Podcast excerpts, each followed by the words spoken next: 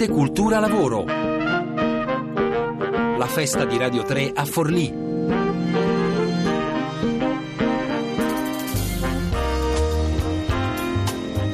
Eccoci, eccoci di nuovo in diretta da Forlì, arte, cultura, lavoro, arte per prima e infatti continuiamo a raccontare Forlì e il suo territorio attraverso quadri, attraverso l'arte, i quadri della stupenda collezione Verzocchi che è qui a Forlì, Palazzo Romagnoli, a, a, pochi metri da questa chiesa. Noi ci siamo trasferiti infatti nel frattempo nella rinnovatissima chiesa di San Giacomo Apostolo, le temperature sono molto eh, migliori e più piacevoli, vedo qui in sala che tutti annuiscono, in effetti.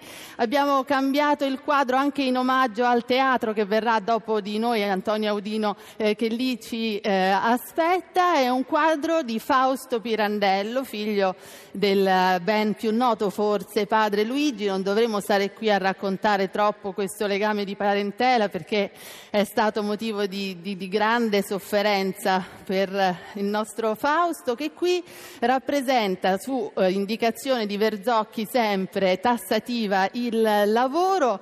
Il lavoro nei campi, Fausto Pirandello è stato eh, definito con uno stile espressionista, eh, in realtà fa parte della scuola romana, ma forse anche per sfuggire un po' all'influenza incombente eh, di questo padre così importante, andò a Parigi. A Parigi in quegli anni, siamo negli anni 50, fine degli anni 40 c'era già eh, l'astrazione, quindi ha guardato anche un po' all'astrazione, lo vedete anche in questo quadro che descrivo per i nostri ascoltatori.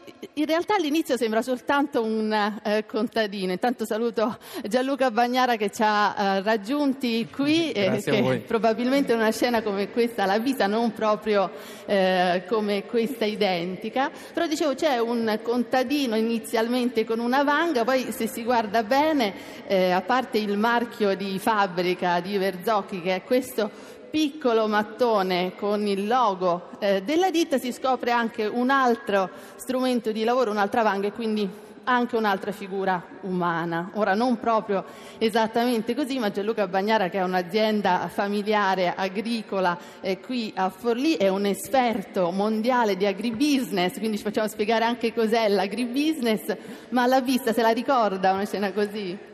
Beh, l'ho anche vissuta in, eh, in, durante l'infanzia, eh, quindi sono scene che ho vissuto, scene che danno un senso di grande fatica ma anche di serenità, se poi vogliamo. Esattamente l'opposto di ora, sono arrivato un po' in ritardo di corsa perché ero con mio fratello che stavamo ragionando sul computer di come tarare un sistema di irrigazione in una nostra azienda a 10 km di distanza, quindi computer perché in base al satellite ci deve dare esattamente come eh, e quanto acqua dare per, per la singola pianta. Però di, attualmente meno fatica fatica perché il computer fa la fatica, ma di grande stress perché non stava funzionando. Quindi esattamente l'opposto di quello che sta succedendo.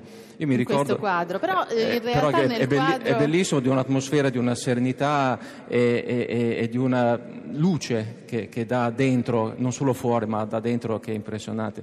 Mi ricorda eh, ero, avevo cinque anni, eh, mi arrivò eh, la lettera per entrare alle scuole elementari, quindi parlo un po' di anni fa, e ero nei campi con i miei genitori che stavamo tagliando le barbabietole, quindi a, a settembre, e il clima era questo.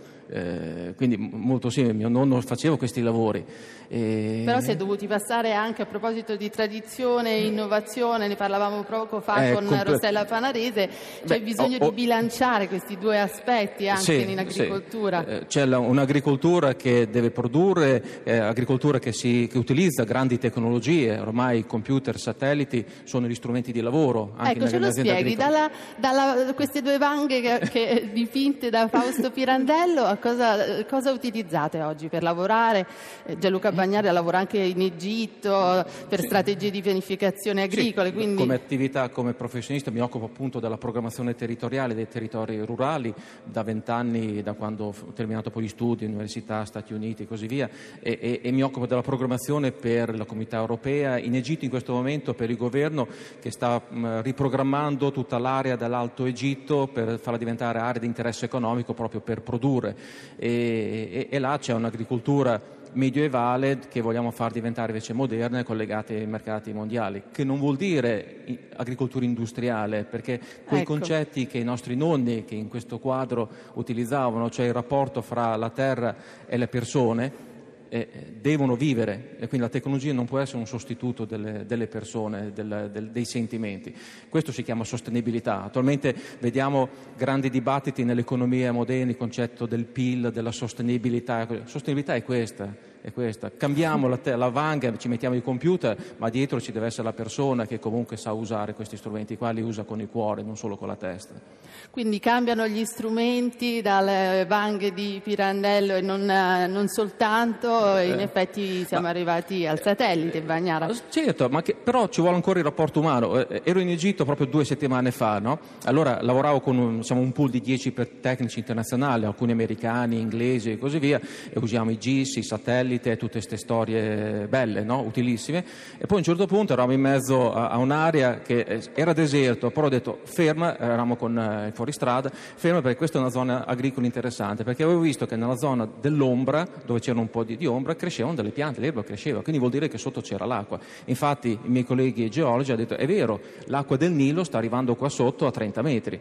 Questo perché sono uscito, ho toccato la terra, perché le mie radici sono queste, vengo da, da, da una famiglia che mi ha insegnato a stare nel, nella terra, a toccarla e questo ha sostituito i computer e i satelliti e mi ha fatto capire che lì si poteva fare sviluppo. Questo è un esempio di due settimane fa. Eh, ora naturalmente dobbiamo riprogrammare bene, calibrare. Eh, insomma, abbiamo messo insieme tradizione e innovazione ed è un modo Ma... perfetto per eh, chiudere questo, questo, piccolo nostro appuntamento e raccontare ogni volta un quadro della collezione Verzocchi, Fausto Pirandello i Vangatori per introdurre Antonio Udino e il teatro